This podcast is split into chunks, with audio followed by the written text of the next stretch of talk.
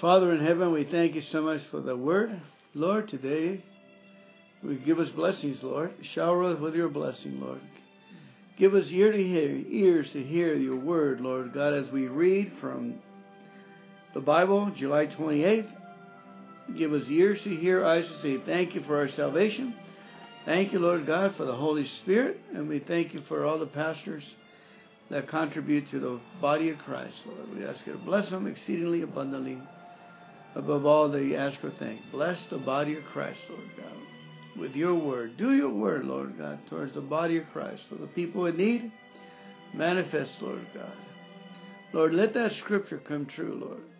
That the the money of the of the wicked belongs to the righteous, Lord. Yes. That Lord. they will bring it to them. How does that scripture go? Um, um, The wealth of the okay, a father. Okay, the wealth of the sinner is laid up for the for the. The wealth of the sinner is laid up for the righteous. Let it be, Lord God. Bless the body of Christ so they'll have sufficiency to do supernatural, Lord. I think it's somebody. It says it leaves. Uh, the beginning says uh, that the a uh, a righteous man maybe leaves an inheritance to his For children's children, children. and, And the wealth of the sinner is laid up for the just. and the wealth of the sinner is laid up for the See, that's an amazing mind you have. Okay, Second Chronicles chapter 21 to 23 21. When Jehoshaphat died, he was buried with his ancestor in the city of David. Then his son Jehoram became the next king. Jehoram's brothers, the other sons of Jehoshaphat, were Azariah, Jehiel, Zechariah, Azariahu, Michael, and Shephatiah. All these were the sons of Jehoshaphat, king of Judah. Their father had given each of them valuable gifts of silver, gold, and costly items, and also some of Judah's fortified towns. However, he designated Jehoram as the next king because he was the oldest. But when Jehoram had become sol- solidly established as king, he killed all his brothers and some of the other leaders of Judah. Why? Wow. Why? Jehoram was 32 years old when he became king, and he reigned in Jerusalem eight years. But Jehoram followed the examples of the king of Israel and was as wicked as King Ahab. For he had married one of Ahaz's daughters, so Jehoram did what was evil in the Lord's sight. But the Lord did not want to destroy David's dynasty, for he had made a covenant with David and promised that his descendants would continue to rule, shining like a lamp forever. During Jehoram's reign, the Edomites revolted against Judah and crowned their own king. So Jehoram went out with his full army and all his chariots. The Edomites surrounded him and his chariot commanders, but he went out at night and attacked them under the cover of darkness. Even so, Edom has been independent from Judah to this day. The towns of Libnah had also revolted about the same time. All this happened because Jehoram had abandoned the Lord, the God of his ancestors. He had built pagan shrines in the hill country of Judah and had led the people of Jerusalem and Judah to give themselves to pagan gods and go astray. Then Elijah the prophet wrote Jehoram this letter. This is what the Lord, the God of your ancestor David says. You have not followed the good example of your father Jehoshaphat or your grandfather King Asa of Judah. Instead, you have been as evil as the king of Israel. You have led the people of Jerusalem and Judah to worship idols just as King Ahab did in Israel. And you have even killed your own brothers, men who were better than you. So now the Lord is about to strike you, your people, your children, your wives, and all that is yours with a heavy blow. You yourself will suffer with a severe intestinal disease that will get worse each day until your bowels come out. Wow, how would you like that? That's not good. Then the Lord stirred up the Philistines and the Arabs who lived near the Ethiopians to attack Jehoram. They marched against Judah, broke down its defenses, and carried away everything of value in the royal palace, including the king's sons and his wives. Only his youngest son, Ahaziah, was spared. After all this, the Lord struck Jehoram with a severe intestinal disease. The disease grew worse and worse, and at the end of two years, it caused his bowels to come out. And he died in agony. Wow. His people did not build a great funeral fire to honor him as they had done for his ancestors. Jehoram was 32 years old when he became king, and he reigned in Jerusalem eight years. No one was sorry when he died. They buried him in the city of David, but not in the royal cemetery. Then the people of Jerusalem made Ahaziah, Jehoram's youngest son, their next king, since the marauding bands who came with the Arabs had killed all the other sons. So Ahaziah, son of Jehoram, reigned as king of Judah. Ahaziah was 22 years old when he became king, and he reigned in Jerusalem one year. One year. His mother was Athaliah, a granddaughter of King Omri. Ahaziah also followed the evil example of King Ahaz's family, for his mother encouraged him in doing wrong. He did what was evil in the Lord's sight, just as Ahaz's family had done. they even became his advisers after the death of his father, and they led him to ruin. Following their evil advice, Ahaziah joined King Joram, the son of King Ahab of Israel, in his war against King Hazael of Aram and Ramoth Gilead. When the Arameans wounded Joram in the battle, he returned to Jezreel to recover from the wounds he had received at Ramoth. Because Joram was wounded, King Ahaziah of Judah went to Jezreel to visit him. But God had decided that the visit would be Ahaziah's downfall. While he was there, Ahaziah went out with Joram to meet Jehu, grandson of Nimshi, when the Lord had appointed to destroy the dynasty of Ahab. Whom the Lord had appointed to destroy the dynasty of Ahab. While Jehu was executing judgments against the family of Ahab, he happened to meet some of Judah's officials and Ahaziah's relatives. They were traveling with Ahaziah, so Jehu killed them all. Then Jehu's men searched for Ahaziah, and they found him hiding in the city of Samaria. They brought him to Jehu, who killed him.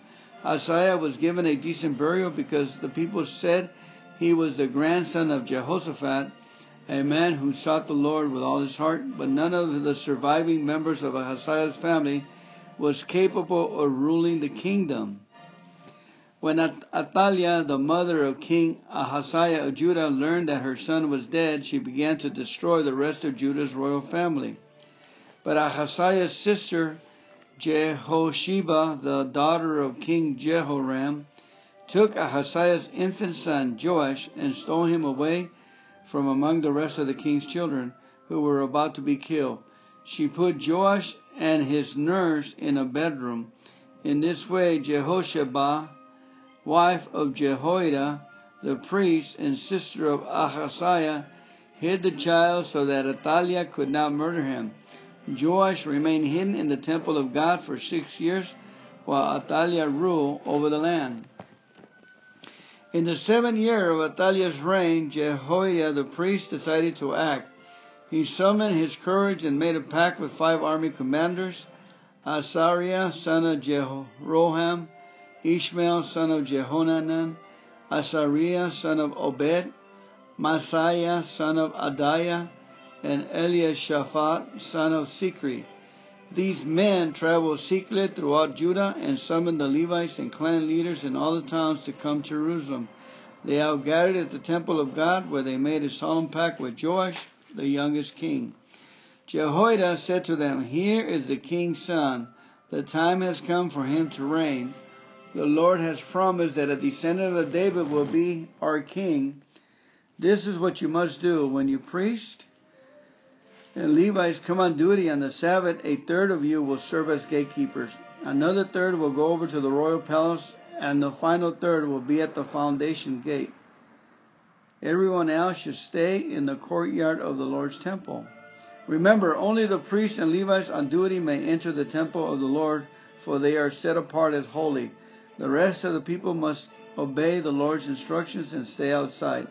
You Levites Form a bodyguard around the king and keep your weapons in hand. Kill anyone who tries to enter the temple. Stay with the king wherever he goes. So the Levites and all the people of Judah did everything as Jehoiada the priest ordered. The commander took charge of these men reporting for duty that Sabbath, as well as those who were going off duty.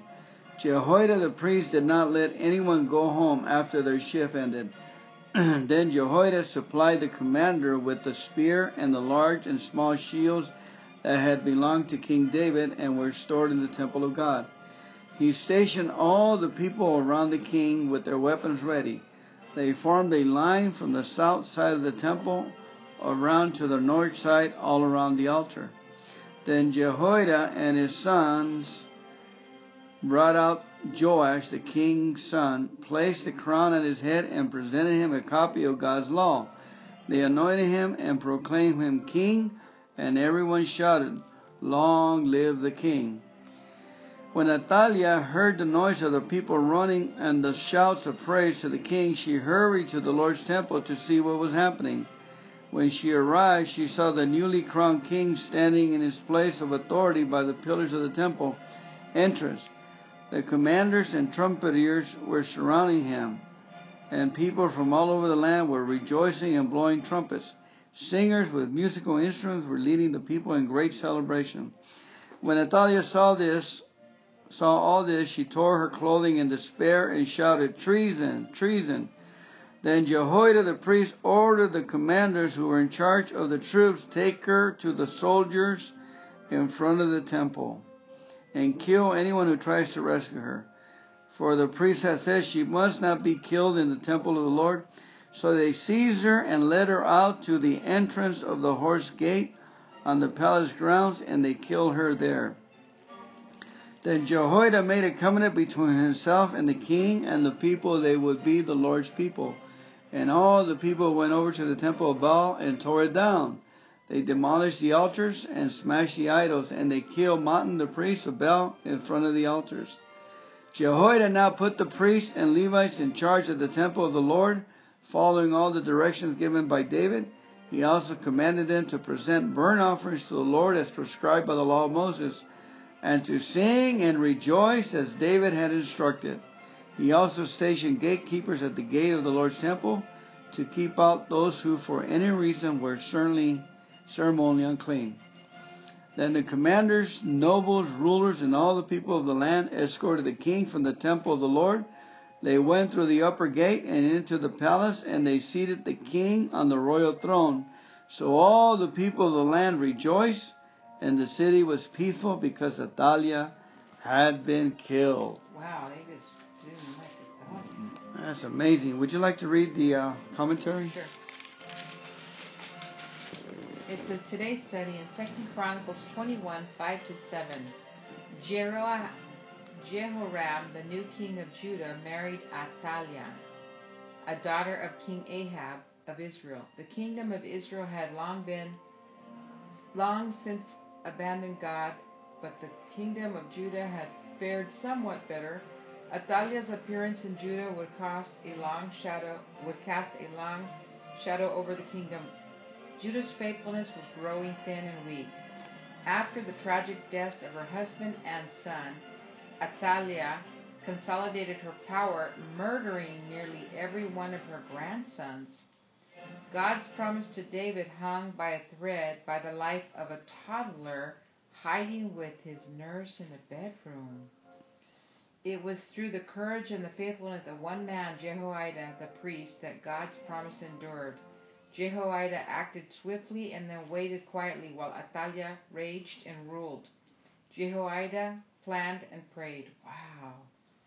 Our faithfulness can be shaken when God's promises seem to be tattered and, there, and threadbare. But God uses the faithfulness of a few, even of one man, to bring salvation to many. Romans 5:19. He chose things that are powerless to shame those who are powerful. 1 Corinthians 1:27. When your hope seems lost, remember Jehoiada, Jehoiada and imagine what one act of faithful obedience would do. And wow. Man, that's amazing. I I think to my calculations, Jehoiada was about 12 years old. Yeah. I'm not sure because he was uh, they was hidden for six years, but then he was an infant when they put him away, so he must have been about maybe seven or eight when they put him to power. Uh huh. Hmm. See, Joash remained hidden in the temple of God for six years while Athaliah ruled the land. Infant son Joash, so infant could have been two years, huh? Mm-hmm. Was hidden for six years. Wow. Maybe he was still in diapers. Wow. He was hidden. I mean, He must have been seven years old, God's perfect number. Mhm. David's age. David would have been a great king, huh? Little David. Yeah, definitely. Uh, he's got the right name, David. Mhm, Yeah. Got to read him this story. Okay, uh, uh, thank God that His word is came true and it came to pass. You know. Um, yeah. But you know, it's just, it's you know, how did so he prayed? It's, it said he prayed and he. It's just amazing how power changes people. hmm You know, they only made the guy the king because he was the oldest, you know, but not necessarily the most qualified. And then power came to him and he became jealous of his brothers and he and he killed them all. Um, the guy that lost it all his stomach. I was wondering if his bowels came out from his butt or from his your bowels come out. That was his guts, huh? Yeah. and he could have probably uh, he probably could have barfed them up. We heard of people barfing Mhm, up yeah. pieces of their bowels. What a terrible death, huh? Yeah. You know, it, it's just kind of like David. Okay, so God had mercy only because He had the covenant with David, right? hmm But you know, it's it's just it says over here that He. Um, then the Lord stirred. It's up to number sixteen. Then the Lord stirred up the Philistines and the Arabs who lived near the Ethiopians to attack Jehoram. They marched against Judah, broke down its defenses, and carried away everything of value in the royal palace, including, including the king's son and his wives. Only his youngest son, Ahaziah, was spared. So everyone else got taken, but the youngest son was, was spared so he could continue carrying on the the, the covenant, right? hmm Wow, But you know, I like the commentary where it just points out that Jerohim or Jehoiada, the priest, he acted with courage, faithfulness, and he Prayed for acted a long swiftly and waited quietly, time. Waited for the right time. right? And he planned and he prayed. Amen. Wow, just that tea is really good. I'm like, I was struggling to read that. okay, um, anything else? No, let's go on. Um, okay, Romans chapter 11, verse 13 to 36. I, Paul, am saying this all, saying all this especially for you Gentiles. God has appointed me as the apostle to the Gentiles. Um, I stress this for I want somehow to make the people of Israel jealous of what you Gentiles have, so I might save some of them. For since their rejection meant that God offered salvation to the rest of the world, their acceptance will be even more wonderful. It will be life for those who are dead. And since Abraham and other patriarchs were holy, their descendants will also be holy just as the entire batch of dough is holy, because the portion given as an offering is holy. For if the roots of the tree are holy, then the branches will be too.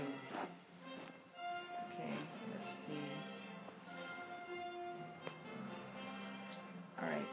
But some of these branches from Abraham's tree, some of the people of Israel have been broken off.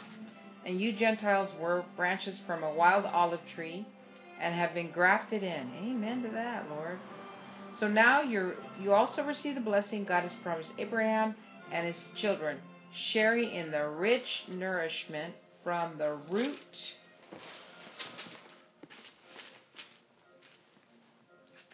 of God's special olive tree. But you must not brag about being grafted in to replace the branches that were broken off. You are just a branch, not the root. Well, you may say those branches were broken off to make room for me. Yes, but remember those branches were broken off because they didn't believe in Christ. And you are there because you do believe. So don't think highly of yourself, but fear what could happen. For if God did not spare the original branches, he won't spare you either. Notice, wow, that's a good point. Notice how God is both kind and severe. He is severe towards those who disobeyed, but kind to you if you continue to trust in his kindness. But if you stop trusting, you also will be cut off. And if the people of Israel turn from their unbelief, they will be grafted in again, for God has the power to graft them back into the tree. You by nature were a branch cut from a wild olive tree, so if God was willing to do something contrary to nature by grafting you into his cultivated tree, he will be far more eager to graft, graft the original branches back into the tree where they belong. I want you to understand this mystery, dear brothers and sisters, so that you will not feel proud about yourself. Some of the people of Israel have have hard hearts, but this will this will only last until the full number of Gentiles comes to Christ. And so all of Israel will be saved. As the scriptures say, the one who, who rescues will come from Jerusalem, and he will turn Israel away from ungodliness. And this is my covenant with them that I will take away their sins. Many of the people of Israel are now enemies of the good news, and this benefits you Gentiles. Yes, they're still the people he loves because he chose their ancestors, Abraham, Isaac, and Jacob. For God's gifts and his call can never be withdrawn. Amen. Once you Gentiles were rebels against God, but when the people of Israel rebelled against him, God was merciful to you instead. Now they are the rebels and God's mercy now they are the rebels and God's mercy has come to you so that they will share in God's mercy. They too will share in God's mercy. For God has imprisoned everyone in disobedience, so he could have mercy on everyone. Oh, how great are God's riches and wisdom and knowledge! How impossible is it for us to understand his decisions and his ways?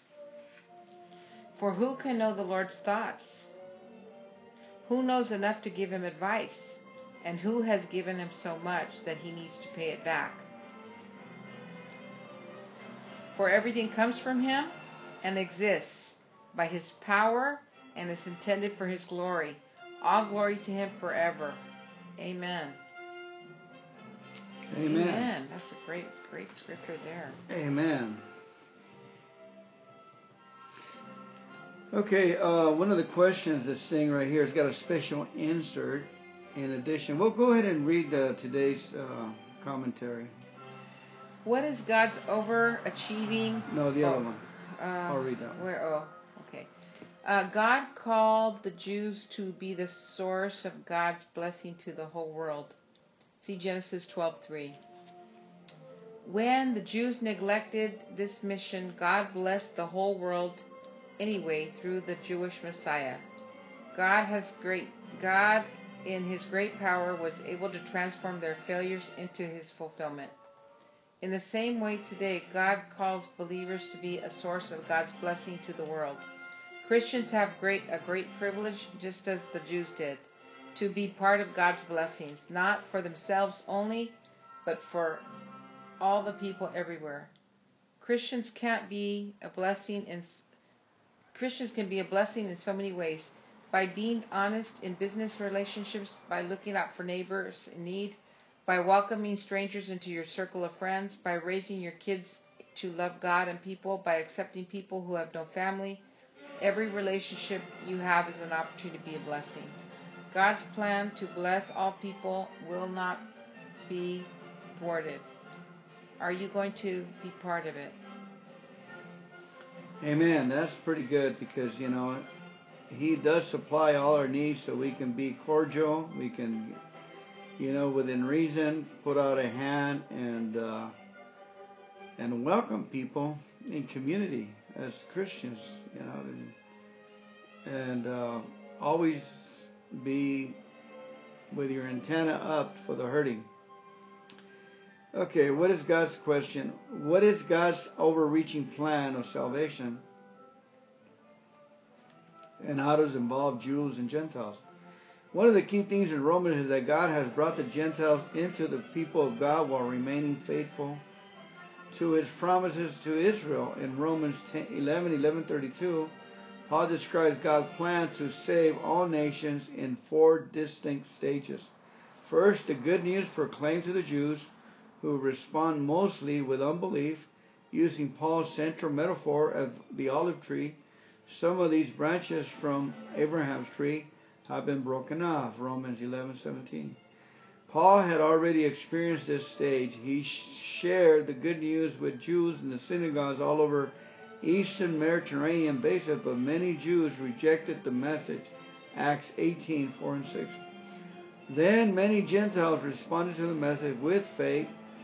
As the natural branches were broken off, the Gentiles who were branches from a wild olive tree have been grafted in. Romans 11:17.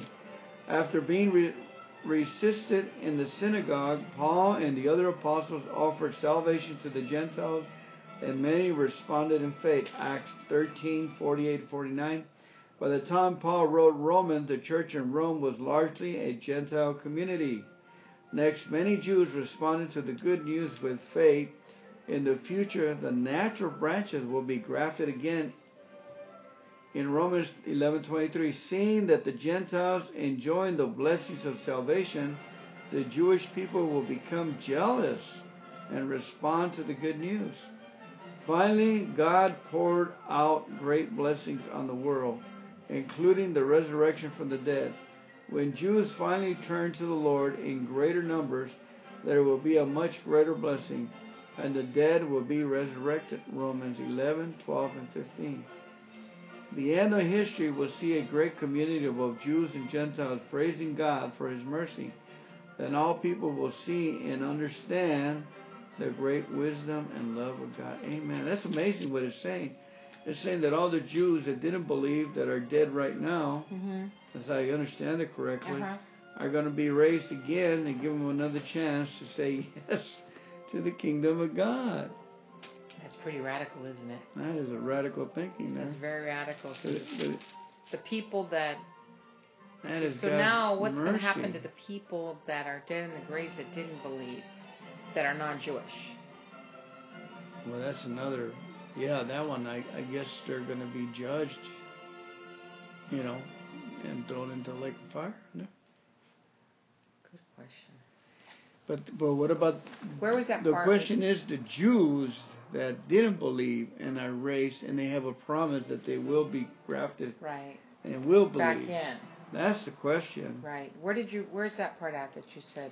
Well, that's what it seems like right here. Finally, God pours out great blessings on the world, including the resurrection from the dead.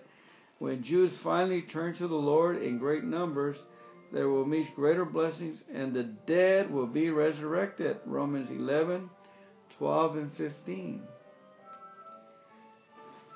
Read 12 and 15. Wow. It says, For since their rejection meant that God offers very- salvation to the rest of the world, their acceptance will even be more wonderful. Their acceptance. It will be life for those who were dead. Yeah, that's where I was reading. So there will be life for those who are dead. There it is. It will be life for those who are dead. the only thing I can think of, the difference, it was a good question. What about the Gentiles as opposed to the uh, the difference between those two groups is that the the Jews have the word of God grafted in them. right, they were the original chosen. But they, they study the Word of God, and the Word of God is like a battery that's still inside them and is still working. The battery still has life. So when they're resurrected, uh, they had learned the Psalms, the Proverbs, you know, the mercies of God, the, The promises of God, really. I'm going to send you a Messiah. Right. So that's why they they have the promise of, of God in them. And they and they will be easily resurrected and easily come to the Lord because their their flesh will no longer be a, a deterrent, but their spirit will be able to see able to see Christ easily. That's heavy stuff. yeah. Never thought I had something that heavy. That is amazing. You know, when Jesus, now I wonder when Jesus was raised from the dead, uh, other people that were was raised from the dead too. It says Right, right there on only in one scripture does it mention in Matthew Matthew, yeah. that said dead got up and they went into Jerusalem. Yeah. That that's very clear. You hey, wait you marry that guy? Here I am. hmm or you know, or, or, or so that right there. So that those dead probably believe in Jesus themselves. There, they don't write too much. They didn't write any about him, but they easily believe. That's what they're talking about, right? Yeah. Um, but I like what it says. Notice how God is both kind and severe. He's severe towards those who disobeyed, but kind to you. Okay. If you continue to trust in His kindness, kind to That's- you. That's If you continue to trust in His kindness, I mean, in, o- in other words, believe He's kind. in other words, if you have with Proverbs three, if you have mercy and loyalty tied around your neck, you continue to be kind. But if you stop trusting, you will also be cut off. Yeah, I, I saw that. What Jesus said, the only denial is denial of the Holy Spirit. And the Holy Spirit is nothing but trust. Right? You can, your consciousness, you can be pushing the Holy Spirit out, out, out. And maybe, you know, lose your salvation, which It doesn't seem like you can lose your salvation because remember said no one can snatch him out of my hand. But Jesus said the only problem is, is when you, when you fight the Holy Spirit. So, but then you're an unbeliever.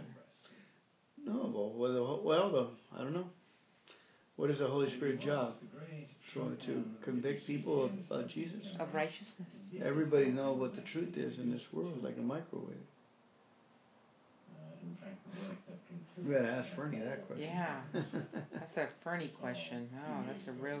Put it down somewhere because it's in the book of Romans. I'll put a star by my Bible and put an F by it. put, uh, put it way up on the corner where you can see it when you when you look for it. July 28th. Put a little star way up here. I there. So did. you, I, yeah, I'll up put a star right here. Okay. But yeah, so then it says. Um,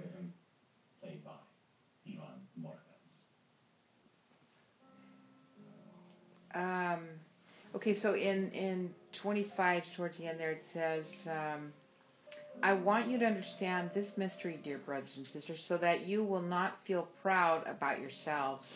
Some of the people of Israel have hard hearts, but this will last only get this until the full number of Gentiles comes to Christ." Mm. And so all of Israel will be saved, as the scripture says. The one who rescues will come from Jerusalem, and he will turn Israel away from ungodliness. And this is my covenant with them, that I will take away their sins. Wow. Amazing promise. And Yeah, where's, so where's that in the Old Testament? Um, Isaiah? Maybe Isaiah? I don't know. I don't know. Um, That's great for a commentary. Yeah, but you know, I, I like what it says, but this will last only until the full number of Gentiles comes to Christ. And so I guess what they're saying is like when Jesus died, the dispensation of grace, you know, God is waiting for people to come in, right? We already know who's elected. Thank God we were part of that. Yeah. And waited So- for us to come in. So there's a certain number that are set to come in, and they're God's waiting. It's His grace over these two thousand years for those people to come in, mercy, grace, come in, get saved, and uh, and then that's when we're gonna see Jesus come to Jerusalem, and he's gonna and Israel will be saved, but only because they see him in the sky. And and the ones that are even the Gentiles that aren't believers are going to stay behind. Pretty cool, huh?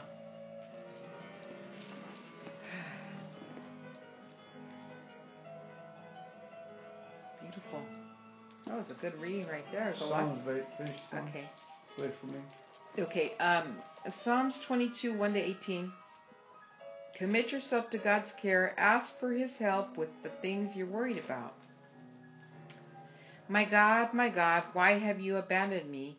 Why are you so far away when I groan for help? Every day I call to you, my God, but you do not answer. Every night you hear my voice, but I find no relief. Yet you are holy, enthroned on the praises of Israel. Our ancestors trusted in you, and you rescued them. They cried out to you and were saved. They trusted in you and were never disgraced. But I'm a worm and not a man. I'm a scorned I'm scorned and despised by all everyone who sees me mocks me. They sneer and shake their heads, saying, Is this the one who relies on the Lord? Then let the Lord save him. If the Lord loves him so much, let the Lord rescue him. Yet you brought me for, uh, safely from my mother's womb and led me to trust you at my mother's breast. I was tr- thrust into your arms at my birth. You have been my God from the moment I was born. Do not say, do not stay so far from me, for trouble is near, and no one can, else can help me. My enemies surrounded me like a herd of bulls. Fierce bulls of Bashan have hemmed me in. Like lions, they open their jaws against me, roaring and tearing into their prey. My life is poured out like water, and all my bones are out of joint. My heart is like wax, melting within me. My strength is dried up like sun-baked clay. My tongue sticks to the roof of my mouth. You have laid me on the dust. You have laid me in the dust and left me for dead. My enemies surround me like a pack of dogs. An evil gang closes in on me. They have pierced my hands and feet. I can count all my bones. My enemies stare at me and go- gloat. They divide my garments among themselves and throw dice for my clothing. Okay, Proverbs 20, verse 7 says, The godly walk with integrity. Blessed are their children who follow them. Amen. Okay, July 29th is it. Tomorrow we got we got one, two, four days more in July. Or actually three more days in July.